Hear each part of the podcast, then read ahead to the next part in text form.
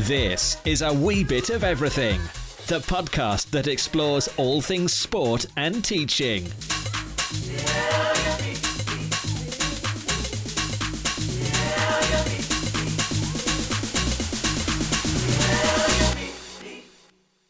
Hello there, and welcome to the A Wee Bit of Everything podcast with your hosts, Lewis and Clark.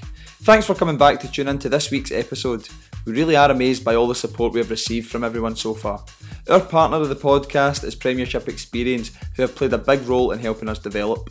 Premiership Experience offer fantastic sports tours within the UK and abroad, so be sure to check them out on Twitter at Prem Experience. This is a professional learning platform where we get ideas and insights from like minded professionals. Our vision is to inspire, to teach, and to entertain. So let's get started with this week's episode of A Wee Bit of Everything.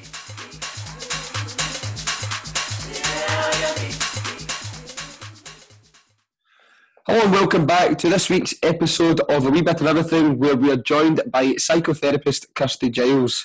Kirsty is on tonight to chat to us about all things stress and the actual science behind stress and how it actually affects our brains. Yeah, we're really looking forward to having Kirsty on. Um, she's got years of experience working with families and uh, young people uh, on, on how to manage stress and how to navigate the, the, difficulties that we, we sometimes face as human beings. So, as Lewis said, we're going to talk about strategies to manage it. And I think she's going to talk us through a guided visualization strategy that she uses with her clients. So, without further ado, we'll get her on to the wee bit of everything podcast. Right, Kirsty, welcome to the wee bit of everything podcast. Uh, thanks very much for coming on tonight. How's how's your day been so far? Yeah, good. It's been really good. Thanks. It was very sun sunny, so it was nice to get out the sunshine for a change. I know it's a lot colder though, isn't it? That's one thing. The last couple of days has I shown. had to de-ice the car this morning, which I haven't done for a while. Aye, I know I was the same. I need to get a Um, scraper for my Christmas, I think.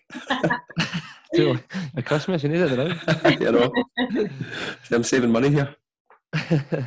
right. Aye, so, well, looking forward to hearing what you've got to say about your kind of role as a psychotherapist and the work you've you've been doing with young people and families. Um, so, just to kick us off, would you be able to give us a brief rundown on your sort of professional career to date? Yeah, no problem. Um, so I studied psychology at Stirling Uni, uh, and I had a real keen interest in child development and social psychology. So that idea of why do humans behave the way they do, um, and I found all that really fascinating. And I graduated and I moved to New Zealand for two years because I'm big into the outdoors. And uh, I thought I wanted to be a speech and language therapist. Did a bit of that out there. Didn't really enjoy it. So I came back and I started working in children's charities and I specialised in domestic abuse and coercive control. And I loved that work. I loved uh, working with primarily it was women who were victims, so women and children that had experienced that kind of thing in relationships uh, and were very, very resilient and, and were recovering from it. So that was, I guess, my first um, input into the area of violence, which is where I now work uh, full time. So worked in children's charities, and then I moved in to be a consultant. So I ran training, uh, in particular focusing on trauma. So what we now know as ACEs, which stands for Adverse Childhood Experiences. Yep. So really became really interested in why people become violent, either to themselves or to other people, and wanting to understand that in order to try and prevent it. So got a job at the Scottish Violence Reduction Unit, and that's um, a unit set up by the Scottish Government and the Scottish Police. And our job is to reduce violence across Scotland using the public health approach. So trying to understand violence like a disease that can spread through a family and, and trying to look at well, where does it come from and why do people end up doing that kind of thing in order to try and prevent it? Because we're certainly not going to punish our way out of it. Um, and when i was working in the children's charity i sort of fell into psychotherapy. I just did a course and loved it and realised that you could become a psychotherapist. I didn't really know that that existed. I certainly didn't hear it from the careers advisor at school or uni um, It's not, it's not something you hear a, a lot of actually. No, no, but I, I, you don't. Um, I think I think it'd be something I would definitely like to do if I wasn't a PE teacher. It'd probably be my kind of second role. Would it? Uh, uh, What what would you, Lewis? I, I What would, you- what would your second role be? My second role, I don't, I'm not too sure. I've not really had a thought about that, but I think it would be something that's fascinating because I do, like you said, Kirsty, I really um, find it interesting. interesting about like why we do the things that we do and how we behave and all that. I think it's really interesting to find out the kind of the science behind it and what actually influences our behaviour. Aye, definitely. Yeah, I mean, it's not it's not a thing that anybody that you speak to, people, everybody always seems dead interested in it because I guess it's a it's a really personal thing. Like, Mhm. Um, I often think that people wait to go to therapy a bit late. They wait till things are really difficult. Yeah. Um, and the best time to go tends to be when you start, you know, seeing a change in yourself or something becoming a bit more difficult. Because then, for me, I've I've got a lot to work with because you're maybe not depressed yet or you're not suffering from anxiety yet, but it might get to that if you don't seek help. Mhm. I think um, maybe when I was younger, like I, I didn't have the awareness about like the things that I was doing or the behaviours that I was maybe communicating to other people and that. But see, as I've got into like maybe like my mid twenties and stuff, like I feel like I've been a bit more conscious of like things that how I would act in social situations and behaviours that I might do, like um, I don't know if it's like harmful behaviours or like eating and stuff like that. Just like really thinking about it and having that wee bit more self awareness, which I don't think you have when you're maybe like going through high school. No, and nobody talks to you about it. You know. Yeah, Uh, you're not aware of it. You're not educated on it.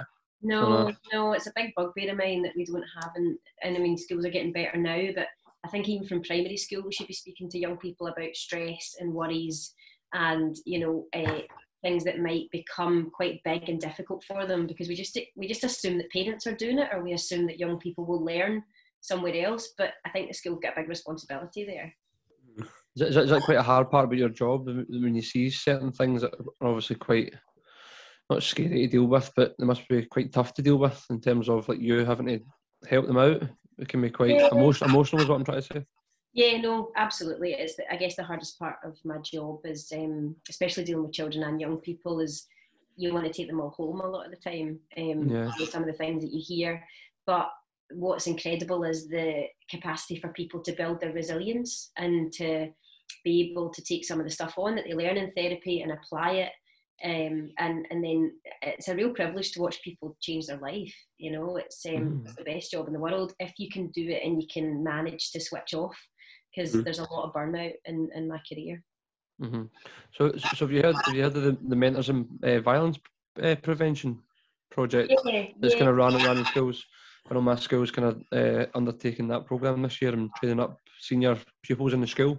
Mm. um, and then they're training the kind of younger, educating the kind of younger kids in the school about violence and why it's not the right, the right option. Is it Yeah. similar work to that then that you do? Yeah, so um, the VRU uh, used to run MVP before Education Scotland took it on. So a lot of the people that I still work with sort of um, were at the beginning stages of MVP. Yep. Um, so I got trained up in it when I joined the VRU. I love it. I think it's a brilliant model. Um, I think actually what would be really interesting is to take the MVP, Mentors in Violence Prevention, and also make sure that you've got um, an element of like resilience and trauma informed and stress reduction as part of it because I think that this is bigger than violence with young people. I think we have to start helping young people to take care of themselves and, and Mhm. like speak kinder to themselves in their own head. Hmm Yeah, that's a big thing. Um, I guess my um, kind of question and the kind of main question of the podcast then is that we kind of want to find out what actually is stress then? What's the kind of science behind it and how does it affect our brains?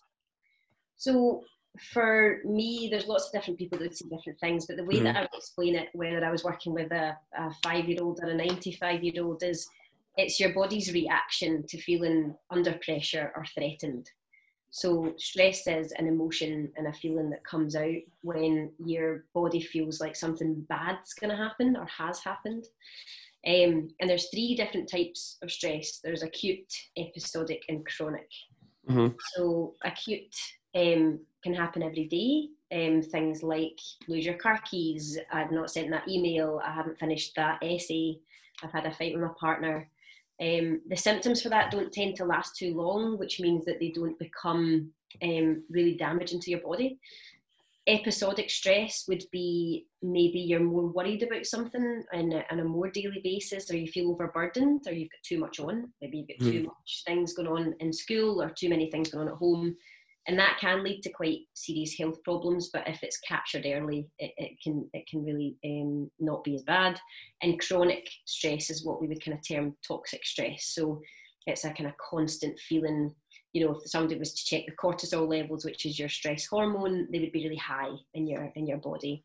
Um, that's consistent. It's persistent, and it can very quickly lead to quite difficult health problems. And Chronic stress can lead to autoimmune diseases. It can have massive impacts on um, your body's ability to fight the disease or viruses. So you find very stressed people are quite unwell quite a lot.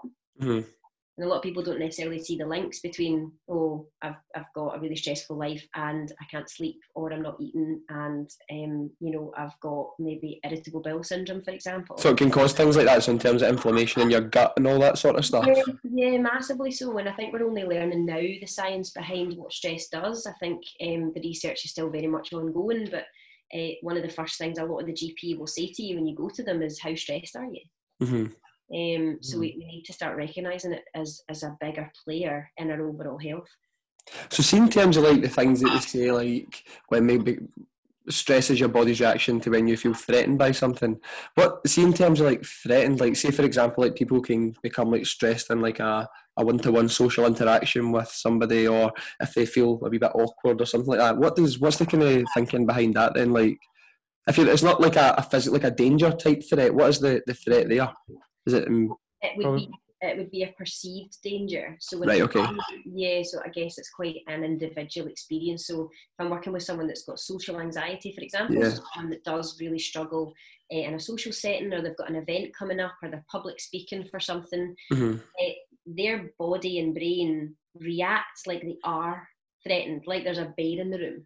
Right, got you. That's, that's what your body does. Your your body goes into a state whereby you think there is there's a big bear in here and I'm going to be attacked. So your heart rate gets really fast, your blood pressure rises, you get very sweaty. Mm-hmm. Um, everybody's kind of physiological reactions can be quite different. Some people get butterflies in their tummy, some people get headaches. So what's happening is your your brain has perceived that there is a threat here, and it's started to put you into the threat response. So even mm-hmm. though maybe to you and me who doesn't necessarily suffer with that, we we just go into a room and there's loads of people and it doesn't feel worrying but someone with social anxiety, genuinely, their body will respond like there is a bear in that room. So your brain can't physically determine, like, or distinguish the difference between it. Then is that? Yeah, of... and it tends to be, you know, from previous experiences. So maybe at a young age, had a really bad experience um, with, you know, public speaking or at an event, and it can be quite a a sort of like a PTSD response where they've just felt very stressed about it and it's became a, a big part of the way their brain works when it comes to socializing. Um, other things like generalized anxiety disorder, some people uh, don't like going out of the house, for example, because they think that something terrible will happen when they leave the house. So is that so see see the kind of social anxiety side of it in terms of walking into a room and they feel threatened? Is that like the judgment of other people? Would that be and then, and then like, how would you break that cycle then if it is like something that's happened maybe in the past? Is that a, yeah, so tricky thing? For for social anxiety, if, if if you're working in a therapeutic setting, you're looking at exposure therapy. So unfortunately for people with anxiety, the best type of therapy a lot of the time can be making them behave in the way that they're so so afraid of in a very small baby step way because what you want is to re you want to retrace the brain pattern that says this is I have to be scared here. So if you speak to somebody with social anxiety, they might say, everybody's looking at me, everybody hates me, um, somebody's going to push me over. So they'll have these, you know, very real thoughts to them. But to, to us, it would just be, uh, I guess, they might sound a bit silly. Mm-hmm. So mm-hmm. for me, I would be working on exposing that person in a really safe way to um, maybe doing like visualization, to visualize being in a room maybe with two people, then five people, um, and what you want to do is, is keep grounding them the whole time so that you're you're changing their body's response to that visual. Yeah. So, you know, because their natural reaction and their go to is that their body's going to be flooded with fear. And it's just about, I think it's consistently doing that then and over a course of quite a long period of time. Yeah. Yeah, yeah like retracing what the brain thinks yeah. is scary.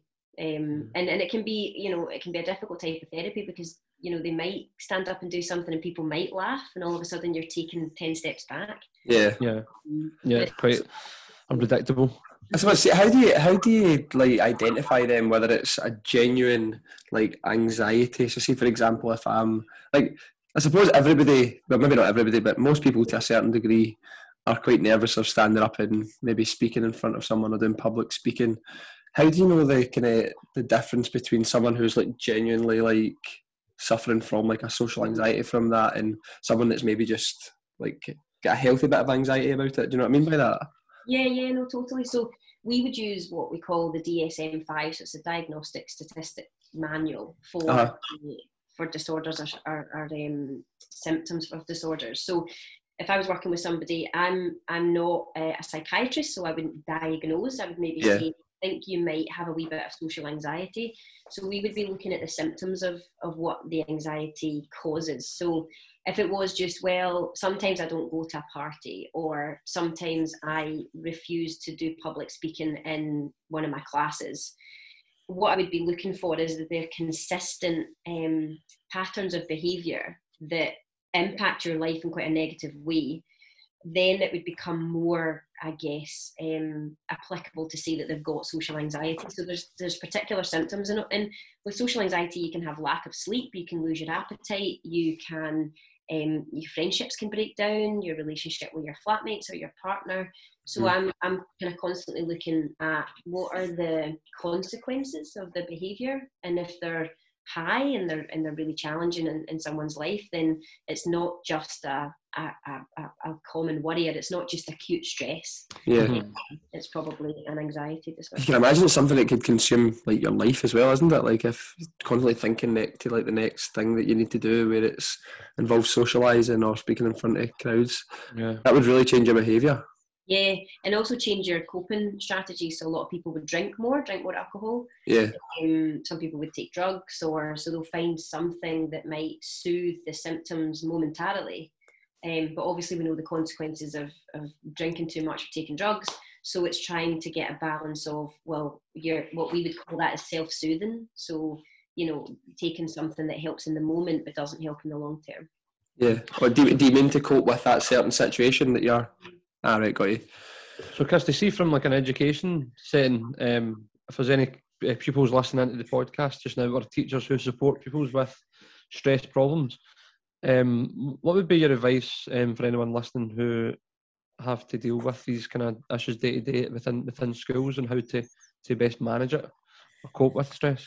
Yeah, I think for me, um, you want the school to be as supportive as possible in the early stages because we see a lot of young people now that maybe have acute stress or maybe even episodic stress, but it hasn't became chronic stress uh, because they have a really supportive environment. So the more supportive the school can be, the more nurturing. And I work with a lot of schools that focus a lot more on health and well-being in terms of you know the pillars of education because if we don't get health and well-being right we can forget learning Yeah, Uh, you can't learn when your brain's in, in, in stress or anxiety so um, it's the most think important part of it. yeah exactly so so we need to see stress as um, a big coping response to sometimes things that young people can hide really well so stress in the family and difficulties in their intimate or social relationships um, and and I guess see past the behaviour. So the school would be good for the school to recognise or even have a space. You know, I really I know they used to have kind of nurture bases, but it felt like the nurture bases were for children that were really struggling, um, you know, with their behaviour because of trauma or um, adverse childhood experiences. But Yeah. in general, we should have a space in schools where people that are feeling stressed and they should have them where they've got you know um, lots of plants and they've got lots of nice books and it's quite a calm quiet space there's maybe some instruments Mhm. because you know your environment has a massive impact on whether your stress increases or decreases Yeah, so kind of looking at the environment and um, trying, I suppose, like a safe space that they could go to then and chat yeah with a member of staff. What I'm, I've, I'm pretty sure I've heard something about um, having like a like a puppy room where there's like puppies or like Aye. dogs come in to cope. I think I watched that one of the educating series. They brought in like loads of dogs into Yeah. the school to deal with uh, dogs. I think that might be what it's called to like Yeah. kind of cope. That would certainly um, help me cope with stress anyway. Oh yeah, I mean, who doesn't love a puppy? Yeah. I know. Um, I we know, I do seen a video of his dog uh, kissing his face the other night on Instagram. Wednesday cuddles, was it? You Yeah, that was it. Aye. That was that was just my stress. That was well, it does. I mean, the science is there. That, that is what, what works. So if you've it's- pets, yeah, keep them around you. certainly works for me anyway. Yeah, no, no. It's um, I've definitely heard schools done, have done that. Um, certain days of the, of the month that the, the a dog comes in and yeah. So, uh, so any, any other sort of approaches then, other than the kind of environment, seeing beyond the environment, would there be any more I stuff think that you could do one to one with them? Yeah, I mean, I think what I find really interesting is that we so we put a lot of um, resources into children and young people when they're at school, which I think is really important and it can be really pivotal to their life. But if you want to really change stress and if you want to make a difference to people's anxiety, a lot of the time you have to do a whole family approach because whatever is going on at home, um, Mhm. whatever work we do with children nine till three or four when they're at school, if we then hand them back to a really stressed household, Yep. Um, the work can be really undone overnight, and then you get them back in the morning and they're they're stressed again. And so for me, not enough schools are doing the family approach. So Mhm. how do you? the- I think the best thing you can do if the young person's got a good relationship with parents is teach the parents how to deal with stress because a lot of the stress that I see with young people and children in therapy comes directly from the parents. Yeah, Mhm. I think Um, that's a big thing. Like try to involve family, the yeah, family learning side of it. Yeah. So have you have you have you worked with families before in that in kind of that that kind of instance? Yeah, I mean, if I was working with a young person, I would do kind of three or four sessions one to one, and then I would absolutely say I wanted a family session as long as the young person was happy with that. If the young Mhm. person wasn't for any reason, then we wouldn't. But for me, if um, I'm going to change things in 12 sessions or eight sessions, I want everybody in the family to be learning, you know, what stress is in this family, what are our roles within the family, and and how do we, I guess, listen to each other better and, and deal with each other better and and learn the psychology of and you know, relationships because we don't we're not taught that stuff. Yeah. So I think learning that we can start to recognise when someone is getting stressed and help each other as opposed to it becoming this thing where someone becomes a victim and then the persecutor and and all of a sudden you've just got a household full of people that don't necessarily seem to like each other. yeah. Mhm. I suppose it's down to each kind of family's individual situation, Mhm. but have you got any like top strategies or top approaches that you would use with like during a family session or a one-to-one session? So a lot of the time I would use what I would call the three R's. So it's a, a theory based on attachment, and uh, what it I guess says is that 33% of the time in any relationship, whether that's romantic or family or friendships, we're in relate. 33% of the time we're in rupture, and 33% of the time we're supposed to be in repair. But what we're particularly awful at is repair. So if there's any kind of conflict or there's just sort of difficulties in a family unit eh, or even in a relationship, because I work with a Mhm. lot of young people and, and they have difficulties in their relationships, we go from relate to rupture. So you're having you're not you're fine, you're having a cup of tea or a beer or whatever you're doing, and then somebody says something you don't like it, you go into rupture. We tend to bounce from relate to rupture to relate. And what I mean by that is that you have a fight with somebody or you fight with your parent and you storm off, and then maybe an hour later somebody says, Do you want a cup of tea? And Mhm. that right. that's the level to a level of repair that we get to.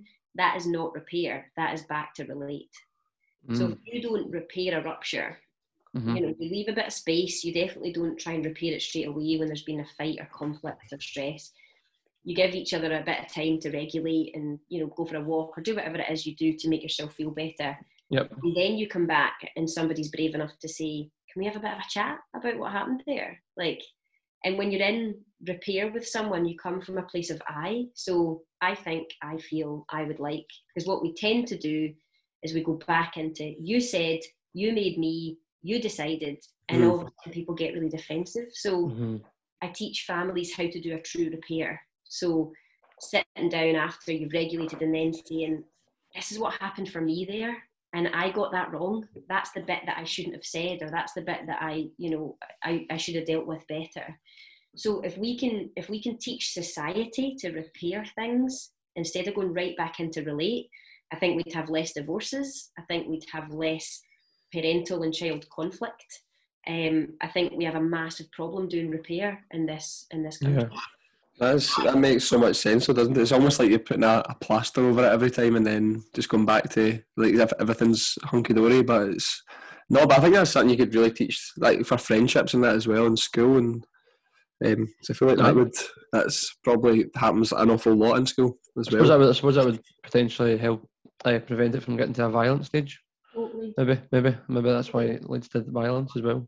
Absolutely, and everybody's feelings are heard. So you come from a point of I, you ge- give everybody a turn to say, "Well, I, I felt and I thought," and then all of a sudden you're communicating as opposed to conflict. You know, you're, Is that kind of like a restorative approach then? Is that the kind of That, Similar. yeah, it's like- it's like restorative practice, but I guess we would use restorative practice when things get um, to an extreme level. So right? Okay, got you. I'm always looking at the prevention of that. So even even before a conflict happens, I want I want couples and young people and parents to be thinking, how do I do repair? Even before Mhm. it happens, what, what does repair look like in this house? So they're basically just t- taking accountability for Mhm. for your side of things, basically. Yeah, and also apologising. Yeah, that's it. Uh-huh. saying, yeah, it's about being able to and being able to um, hear "I'm sorry" because we Mhm. say those words and they don't really mean anything. Because you then go on to do the behaviour again and again, and and within repair, what you're wanting to hear is what we're going to do different next time. Mhm. What what do we change here? Because this is about behaviour change. What do we change here so that this doesn't happen again? Um, because we, we often say sorry or oh shit, you know that that that my bad, and it's like, but then we're just gonna have the same fight next week, you know. Yeah. Yeah, it's, it's not sincere. No, no, I don't mean it. I think I think that does happen a lot in schools. Actually, even with teachers and pupils' relationships can sometimes break down. Um, and you, you know, a lot of um, teachers would prefer an apology, but sometimes the way it's delivered maybe it isn't from a. It's maybe done too soon as well after the stressful situation. Maybe like uh, later on, once you said, I think you even- kind of regulated the behaviour first. I think even recognising when we're in the wrong as well. It's not. Do you know what I mean? nah, the te- nah, the adult. I think that's helpful too. Yeah, yeah. Teachers don't often do repair. It's almost like kind of um, I'm big and you're small, I'm right and you're wrong. Mhm. Uh, and and nobody in the history of the world has ever calmed down when you said calm down. Aye. no, no, no. Um, so, seeing t- in terms of the, we kind of spoke briefly about it before we kind of started recording, but it was a, a visualization strategy that you you kind of alluded to um, on how to kind of deal with stress. Would you be able to maybe talk us through that? 'Cause it's something that we kind of don't know how well we teach at Clark, but it's something that we use within certificated PE in terms of sport and performance side of things um, to help improve performance and maybe manage anxieties Yeah, yeah, pre-performance. yeah, you were saying you were you just say calm down, calm down to, to the front. Visualization. yeah, in capital letters on the board as well. Yeah, yeah, bold and underlined. that's us. That's us done. Yeah, no, I can totally talk you through that. I guess um, if you were willing participants, then it would be helpful if you were happy to engage in it as I did it. Yeah, go for it. just so that you can sort of feel what it's like to to, to do it. Um, and I guess a caveat to that is this doesn't work for everybody. So if someone's experienced um, quite a lot of trauma in their life, or uh, they've had some quite big difficulties happen to them, a lot of people don't like closing their eyes. A lot of people don't like to um, be in a room where somebody's speaking and they can't see. So whenever you're using this, just make sure that everybody in the room is comfortable with that because you can keep your eyes opened. Um, It just doesn't necessarily work as well. So um, if we do it, I guess just letting people know that at that point they don't have to do it because for some Mhm. people it's not it's not that calming if they've experienced something really big in their life that was quite negative. Yeah, definitely. So um, it takes about, I guess, kind of three or four minutes. Um, and the first thing that I would ask you to do, as I do everybody, is just to ground yourself. And we do that by making sure our feet are on the floor. Yeah, And, um, you know, our hands are quite comfortable, leaning on our legs, or we're just sitting in a really comfortable but upright position. So we're not likely to fall asleep, because that can happen as well. Um, and then you to take a big deep breath in through your nose and out through your mouth. And then do another one. You should feel your chest rise and fall, and your shoulders raise and then relax. And then if you just let your breathing go back to normal for whatever normal is to you, and if you're comfortable to, uh, close your eyes. So I'd like you to think of a very happy memory. this could be a memory that you're alone in, or maybe you're with people, or you're with a pet. I'd like you to visualize that memory. Visualize where you are, who's there, and how you feel. And I'd like you to think just inside your head, you don't have to say it out loud, but think of five things in that memory that you can see. Anything that you can see, I'd like you to put that on your list until you have five of them.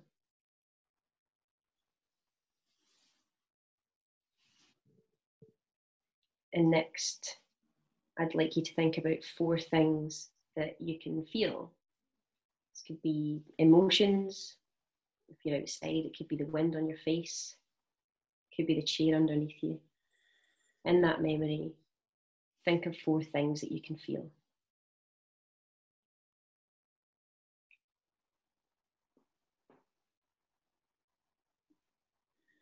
And then I want you to think of three things in that memory that you could touch.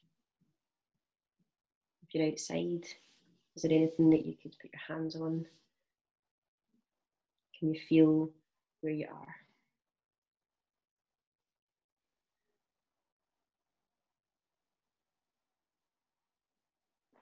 And then I want you to think of two things that you can hear. Might be someone speaking, might just be your breath. Maybe something outside, birds. Two things that you can hear.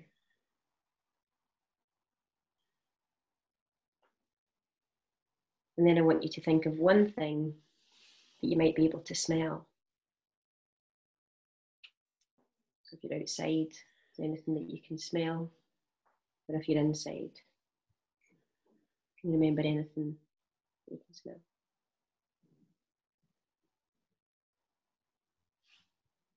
And I just want you to spend the next minute inside that memory, using all your senses.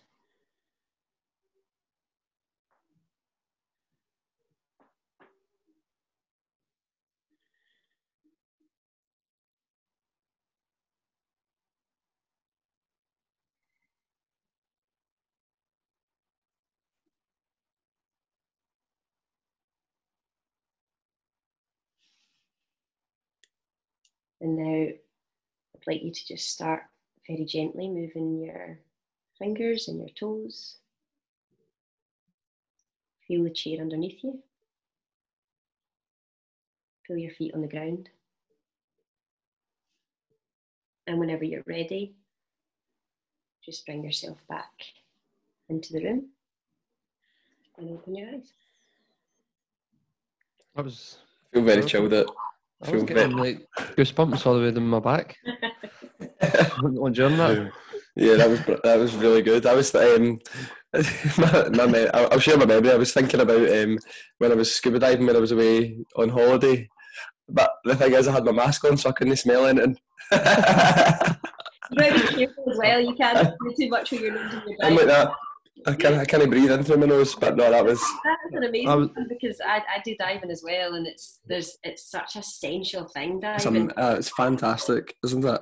It's really great. yeah. That was that was literally my first like that my first time doing it, and um, I had like the, the guy was like he had to link arms with me because I wasn't allowed to go down and do it myself properly. So he's like taking me about, showing me like the turtles and things like that. It was brilliant. Um, but even What, what, what age were you then? what age was that? What age were you when you done it? Like, that memory was it? when you were really young. 20, 25. All right, so it's recently Aye. then. Uh, yeah, aye, aye. The great thing about diving is that you use your breathing as your buoyancy. So if you ever want to, if you ever want to practice like meditative breathing, the best way to do it is to go diving. Uh-huh. 'Cause you- Yeah. as you as you breathe in, you rise up, and as you breathe down, you Yeah, you go down. yeah. So um, It's Yeah. interesting because because I actually was I was thinking about a time like a proper extroverted event in a in a stadium. so, right, so there was lo- fifty thousand people there. My dad was next to me, and it was like a, Brilliant. like a song was on at the end of the game, and we're all like celebrating, jumping up and down. Brilliant. There was Lewis just under the water, he's selling the phone. I was just trying to think of something that would chill me out. No, no, no, no, no, no. Just interesting, but the, I know, the difference- the, the difference in what- differences. what we thought about there. Yeah, absolutely. And some people, you sometimes you need to give them a wee minute because if you're working with people, where you think, oh, I don't know how many really happy, lovely memories you've got. So sometimes Yeah. you use, you know, to talk them through. I only said something like there might be people there, there might be a pet, but you might have to say things like, you know, it might be at school, it might not be at school, it might be in your granny's house. So I would Yeah. do that when I kind of know somebody and I, and I could maybe even help them find Yeah, prompt them to. I guess sometimes it's hard to actually find, like, pinpoint a, a memory, or you can have the other thing as well, where you've got loads of memories. It's hard to maybe like oh, sing, It's to pick one, yeah. s- single out one memory, but But the, So, so the whole point of doing, oh, that's what I was going to ask you there. Yeah, well, it uses all your senses. So, so to, to remove yourself from stress in terms of like your negative thought or your body's reaction to a stressful event, you want to you want to quickly remove that uh, ongoing vicious cycle that happens. And when you close your eyes and you breathe, you come back into your body. And then I guess what it's doing is is tailoring to every single sense that you have. So some people are really visual. So so seeing the five things are great. Some people work much better with audio. So Mhm. that's why you go through all the senses because it, it caters to everybody. Mhm. Um, some people need to touch things in order to feel grounded. So you're saying, right, you could touch your dad, or you could, you know, you're jumping about, Yeah. high five somebody.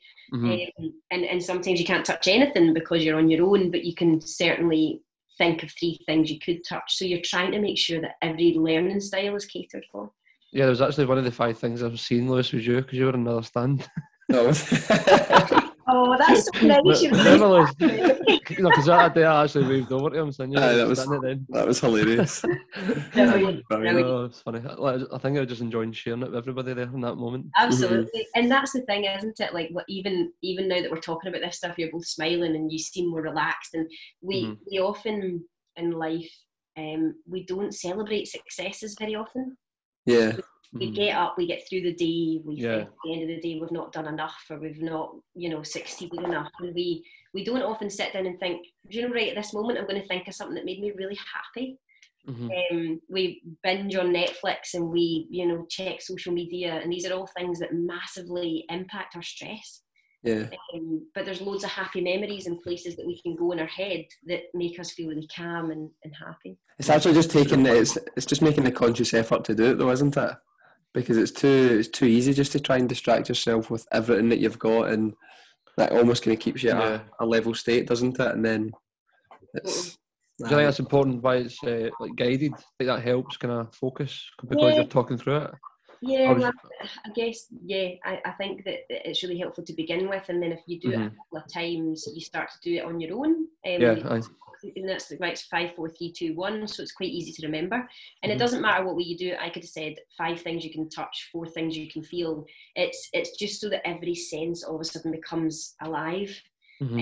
Um, so you don't need to remember it verbatim. It's just that you breathe, you close your eyes, and you think of something that makes you really happy. Um, and you make sure that you're in it for about three minutes because we can we can go remember that gig that was brilliant, and then it's away. yeah. Like I, I want, mean- I want you to be there again. Uh-huh. Yeah.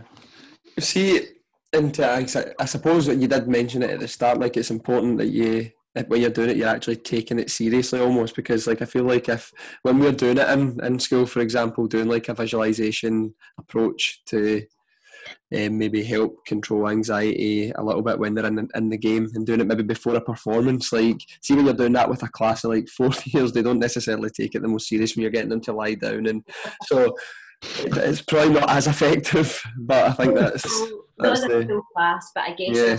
in a small group. And I think that it's more effective when you, again, when you look at the three R's, it's far more effective when you've got a relationship with someone. So, Uh, uh, you know, you wouldn't stand up and do it in front of a class of 30 because five of them might not like you or might not respect you and they will automatically go to discredit you. yeah, Whereas, you know, if you can do it with a smaller group who you know have experienced quite a lot of stress and they're there because they want to deal with it, hopefully they'll be more engaged mm, as a kind of strategy. And people do that at the beginning of every therapy session. They just ground somebody straight away so that, you know, if they've got anxiety even about coming to therapy, you've you've grounded them and you've made them Mm. feel like, you know, they're in a safe environment. And we often use it as well if we're talking about something really difficult. I would then use that at the end just to make sure that at the end of therapy there was, you know, you you, you left remembering something really lovely in your life. mhm. I think that's a good a good point to uh, kind of finish the main part of the, the episode. Kirsty, thanks very much for your insights, your time, and the kind of strategies you've used over the, the years. We really appreciate your time tonight. No, you're fine. Absolutely. Um, Lewis, what we doing with this quick fire round? We put, we put in. Uh, Aye, I think it would be rude not to, wouldn't it? It's- I think um, this would be the only one we've maybe not done it with, so I think we'll we'll, we'll fire away, Kirsty. So three, well, I, three think, I think this is genuinely. We always say we- this is a guest on the spot, but this is genuinely the guest on the spot for the first time in, absolutely. in, eight, in 81 episodes. yeah. Right. So three quick questions, three off the cuff answers. So you ready? Yep. Okay. Number one. If you could have a giant billboard anywhere or in your hometown, what would it say on it? It would say, "You speak most to yourself in your whole life. Please be kind." I love that. Brilliant. Number two. Which books or people have had the biggest influence on your life? Uh, a book I just finished called The Midnight Library about every alternative life you could have had had you changed one thing about your life. So every sorry, what was that? Every So if you change one, Every, yeah, if you if you um, changed one thing about your life, like you got on that train and you didn't get on that one, your life uh, an alternative path. Mm. So the book like- is about all the alternative paths this girl had, and she goes back and relives them to see which one she liked best. that is that sounds good. fascinating. Was it The the Midnight Library It's very good. brilliant? Um, and number three, then, what would be your top three tips from your experience to help maybe somebody struggling with maybe anxieties or leading a really stressful life to kind of help them manage that? Um, listen to yourself, reach out to your friends, and quite simply, you're already amazing. Brilliant, love that. That um, rounds us off nicely then for this week's episode of the podcast. So, Kirsty, thank you so much for giving up your time tonight to come on and chat to the both of us. We really enjoyed it. You're welcome. Thanks for your time, Kirsty.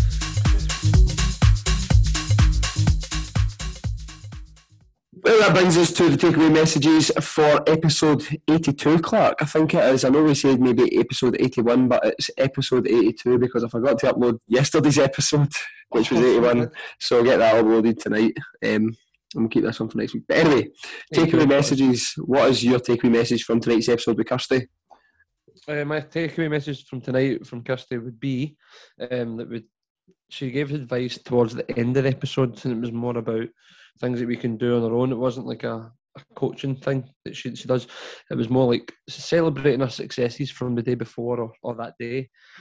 She said that we often like binge watching Netflix um, or scrolling social media to feel to feel um, not important, but to feel better um, about ourselves but we can actually go within our own memories and and really feel those and kind of try and involve our senses to kind of go through those good feelings again um, and celebrate our successes, no matter how small it is.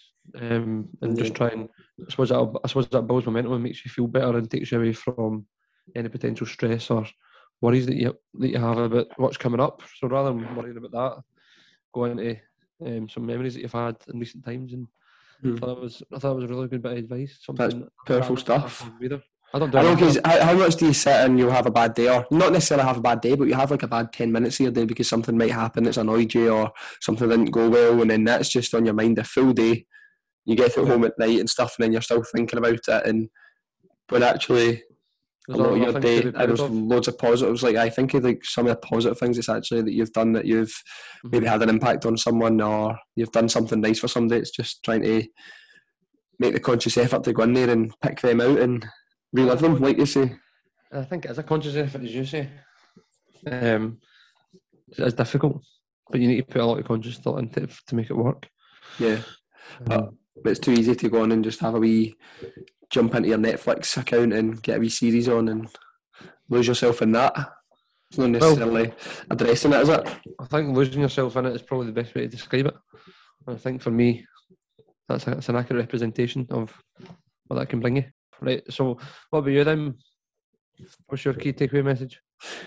My key takeaway message from tonight would be in relation to the, the three R's approach that Kirsty spoke about in terms of relate, rupture, and repair. And she put it really nicely to help me understand um, how relationships and friendships and things like that can can become damaged because when we're relating, she I think she said the, the kind of um, description, the way she explained it was like me and you could be sitting chatting on the podcast, having a good laugh or having a cup of tea or whatever it is, um, and then something could happen. You could say something that makes me angry, and then it ruptures, and then we just like gloss over it and we end up going back to relate without actually holding ourselves accountable for why we might have had the rupture in the first place. Like owning our, own behaviour as to why that actually happened, what made us annoyed, and using I language rather than you, where we're actually trying to blame people and stuff like that. I thought that was a really good way of putting it, and it's something that I can take into take into my teaching as well. Um, just it just makes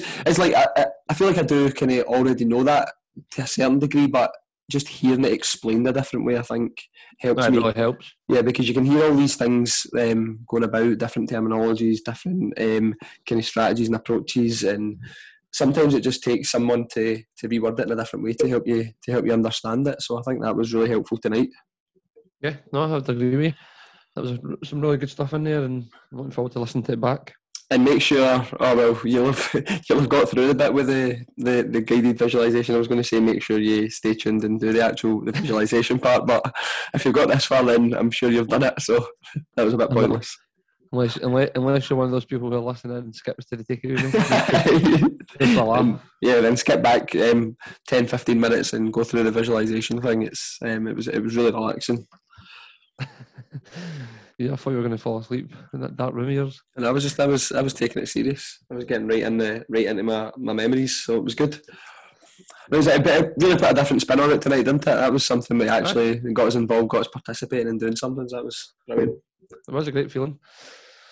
Right, thanks again. We'll see you again next week for another episode of A Wee Bit of Everything. Thanks again for joining us in this week's episode of the podcast. We hope you've been able to take something away that you can implement into your practice or life. If you regularly listen to the podcast, then why not leave us a review to let us know how we're doing and where we can perhaps improve? That way we can take action and further develop the OBO podcast. Until next time, we hope you have a fantastic week. Take care.